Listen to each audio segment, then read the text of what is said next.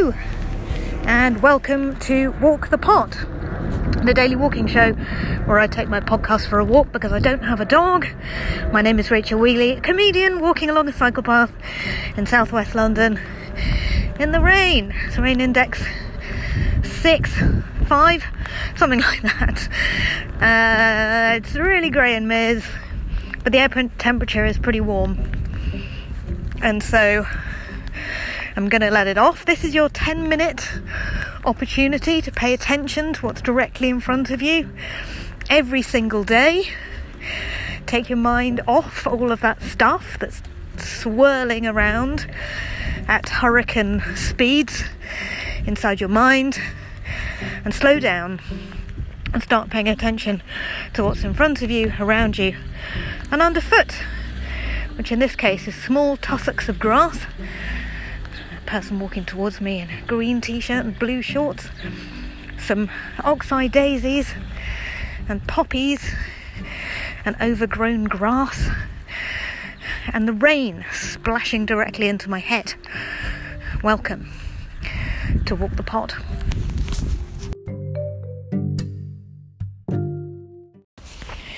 Been thinking about rest a lot over the last 24 hours ages ago, I went to a British Neuroscience Association uh, webinar, which was about rest. It was presented by Claudia Hammond, who presents All in the Mind on Radio 4.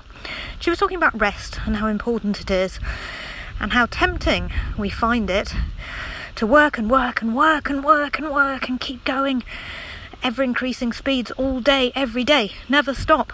Keep going and going and going and going and that actually it might be smarter to take regular breaks, especially when we have a deadline coming up.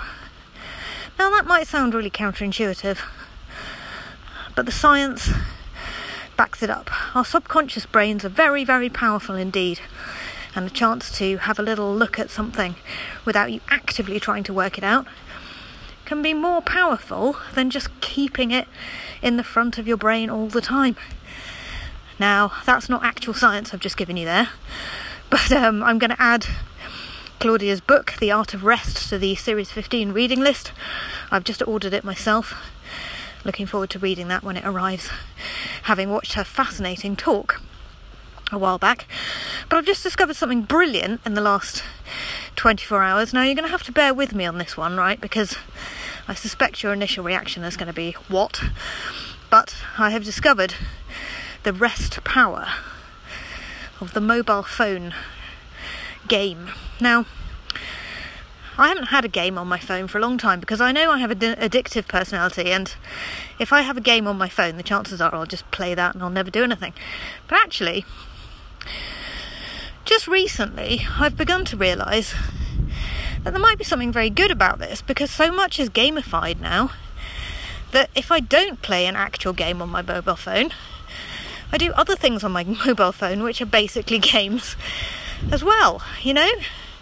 Lots of things deliver dopamine to my brain, just like a mobile phone game does, and some of those involve me just frittering money on stuff or I don't know. Some of the doom scrolling I think had to do with that. And so it might be better actually to just play a game which at least keeps me out of trouble. I can't do any harm if I'm just playing a game. And what I've discovered about it is that it's a very good rest activity. I was talking to somebody a while ago about how the great thing about swimming is that you have to do a certain amount of work when you're swimming in order to keep swimming.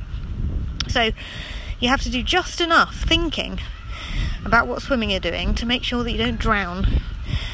And and that can be very good for just taking your mind off things just enough to allow your subconscious brain to start working on stuff that you're thinking about at the moment and coming up with better ideas than you can by actively thinking about the things you're trying to think about. Do you see what I mean? And the great thing about a mobile phone game is that you have to just sort of put your active brain into working out what you're going to do in the game and your subconscious brain can think about what's going on in the world, or your world, or your life, and come up with some better ideas than you might have had by just thinking directly about them. Is this making sense, poddies? I hope it is. Anyway, so very buoyed up by that today because I'm like, oh, I may not go mad whilst I'm uh, in this little break that I'm on at the moment where I don't have any money or indeed any any freedom to go on holiday, but I am on holiday while I wait for my new job to start. And that can send a person a little mad. But I think I have now got enough stuff that I'm not going to go mad. I actually went swimming this morning, absolutely loved it, and in fact, even discovered that rest whilst swimming is an excellent idea. Do a couple of lengths, stand at the end for a bit, survey the swimming pool, watch the people splashing around, and then do some more. Just take it slowly. There's no need to thrash about constantly all the time. Everybody just calm down. If there's one thing that I am here to say to you guys and everybody else, it's could everybody just calm down? Okay, cool, thanks. Wow, that's been a long rant today. Blimey. A lot of lot of thoughts that I had for you about rest today. I'd love to know what you think. Go to rachelwheelyisfunny.com, leave me 59 seconds of your beautiful voice. Tell me what you think about rest. Is it something you actively build into your day, to your tasks? Is it not? What do you think? And if you've got any other activities that you think are excellent rest activities, I think gardening is a really good one. Don't actually have anywhere to garden, but but I like the idea of it. Um, cooking can be very restful, and in fact, the art of rest is, I think, built up by chapter based on an 18,000 participant rest test that Claudia Hammond conducted on the scientific. Uh, what do you call it? scientific, scientific. Um, I can't remember. I can't remember how or how to end that sentence. Uh, she well, it was conditions. Conditions. That's the word of it. Thank you. Uh, conditions so under scientific conditions, and the top ten rest activities are the way that the book is structured and form the ten chapters of the book. I think. So I shall put a link to that in the show notes. Now, this is episode 10 of series 15 of Walk the Pod. If you're enjoying the show, please join the Walk the Pod Walking Club. Go to patreon.com forward slash Rachel Wheely is funny. Join one of the tiers of support. Become the fourth musketeer. For I have three walking buddies at the moment, but I would love some more. If you don't want to do that, tell someone about the show or give us a rating or review on the platform that you're listening to this on. Thank you so much for walking with me. I absolutely love talking to you every day.